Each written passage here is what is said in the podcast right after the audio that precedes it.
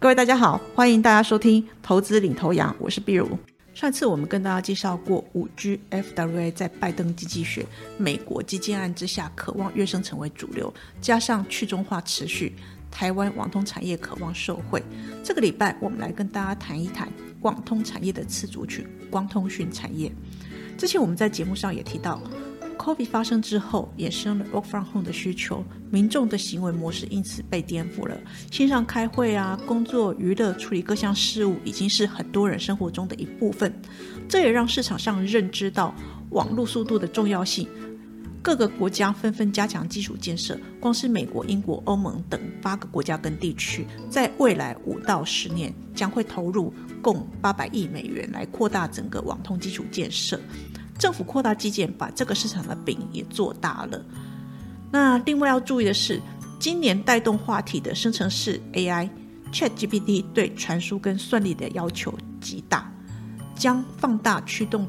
整个网通基础建设的这个升级需求。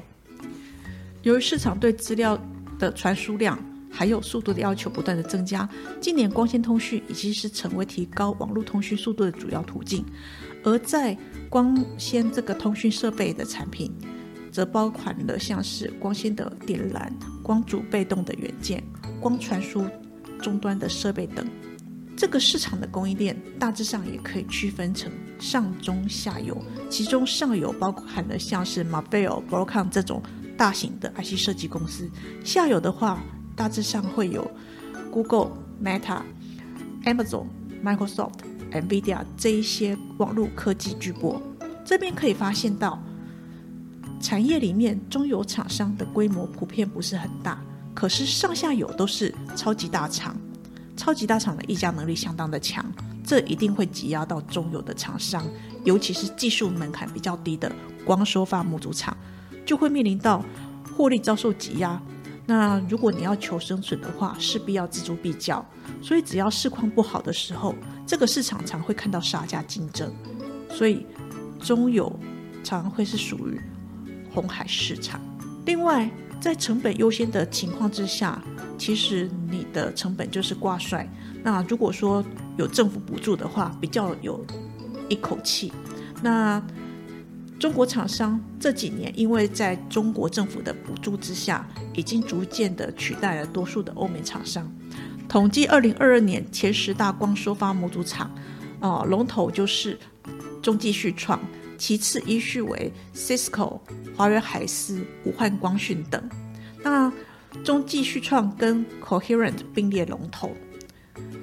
由这个名单来看，可以看得出来。光收发模组基本上是中国厂商的天下。至于说台湾的厂商在这个市场上的地位是怎么样呢？呃，我们认为在累积还有部分的立基型光模组交换机的这个代工，它还有一席之地。那现阶段来看，台湾投入在光通讯领域的这个业者是相当的多。如果我们稍微简单的统计一下的话，上游包含了三零八一的联亚。中下游包含了四九零八的前顶、上犬三三六三、创威六五三零、华星光四九七九、光环三二三四、联军三四五零、波若威三一六三、统芯六四二六以及六四四二的光盛等。前面提到过，美国基建先把网通这个市场的饼做大了。AI 需求爆发之后，进一步带动资料中心交换器下一个世代，也就是四百 G 光模组的出货，甚至更高阶八百 G 都已经在准备了。例如说，中国的龙头中继续创，它已经取得了 NVIDIA、Google 这个八百 G 的光缩发模组订单。二零二四年，这两个总和的需求就已经达到八百万只以上，而且。中继续创将取得五十个 percent 以上的市占率。至于说 Amazon、Microsoft、Meta 这些公司，二零二四年对这个八百 G 的需求预估在两百到四百万只左右。至于 Marvell 在第一季的电话会议表示，AI 的相关营收将会在二零二四年翻倍到八亿美元以上，而且表示八百 G 的产品在两大客户出货量增加。那我们这个地方我们稍微推测一下，应该是。NVIDIA 跟 Google，那创造制药中心用这个四百 G 光模组的这个商机。观察市场上目前主流的这个以太网络户大概是一百 G 或者四百 G，大部分都是属用使用在铜线的传输。由于说铜线的传输是用电信号，那它的特性就是低成本、传输速度快，但是呢，电信号它传输的之后容易被人家窃听，或者是被干扰。而且它的信号也容易随着距离的增加而出现衰减。当八百 G 逐渐传起的时候，传输的速度大增，原本靠铜线传输的缺点将会一一的显露。比如说，像是频宽不足啊，或者是信号衰减啊，耗能高啊，也会带来更大的成本。这个时候，市场上就开始注意是不是能够改用其他的材料或者制成来突破物理上的极限。规格世代交替正在蠢蠢欲动，光信号是最普遍被采用的方式。大家常听到的光纤就是使用光信号传输数数据。虽然说光纤有成本比较高的缺点，但是光信号的这个传输速度远比电信号快，而且光纤的传输速度比铜线快得多。相对于铜线，光信号的衰减也比较小，可以在更长的距离上面传输数据。也比铜线不容易被窃听跟干扰，它的安全性比较高，所以现在铜退光镜已经成为网通市场的一大趋势。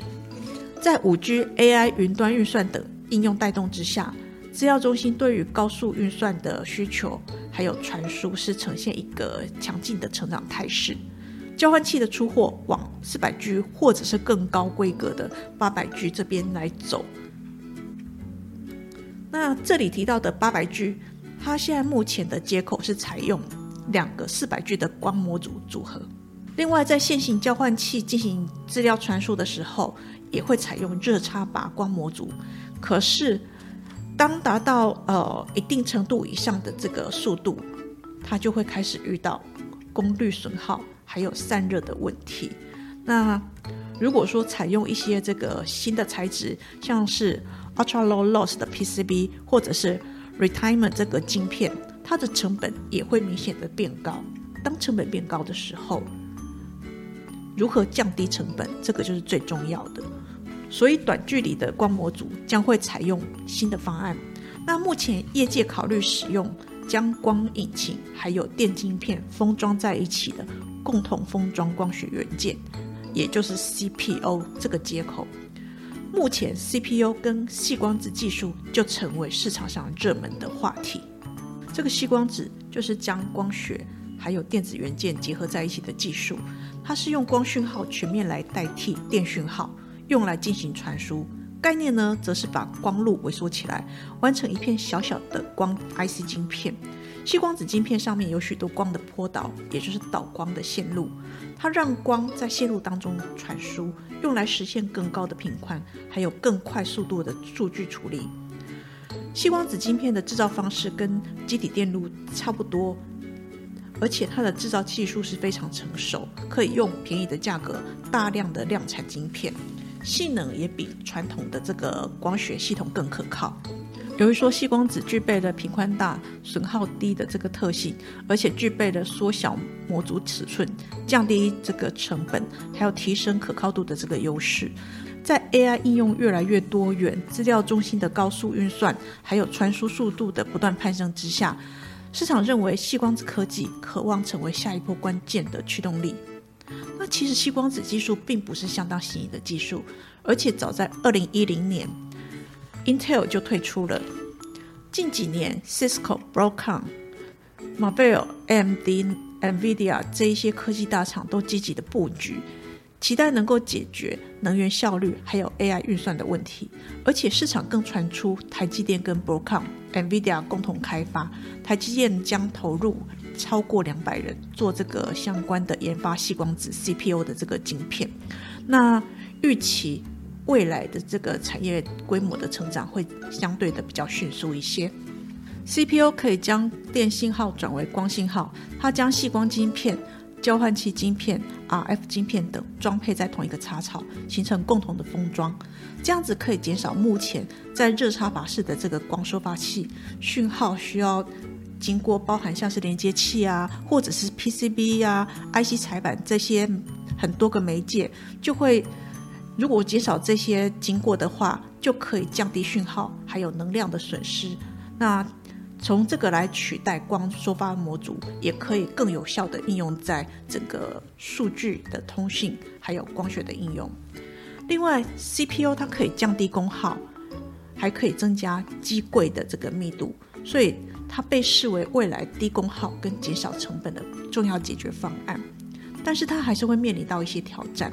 包括说细光子晶片过度集中在这个功耗管理，而且封装的良率也是一个问题。那成本，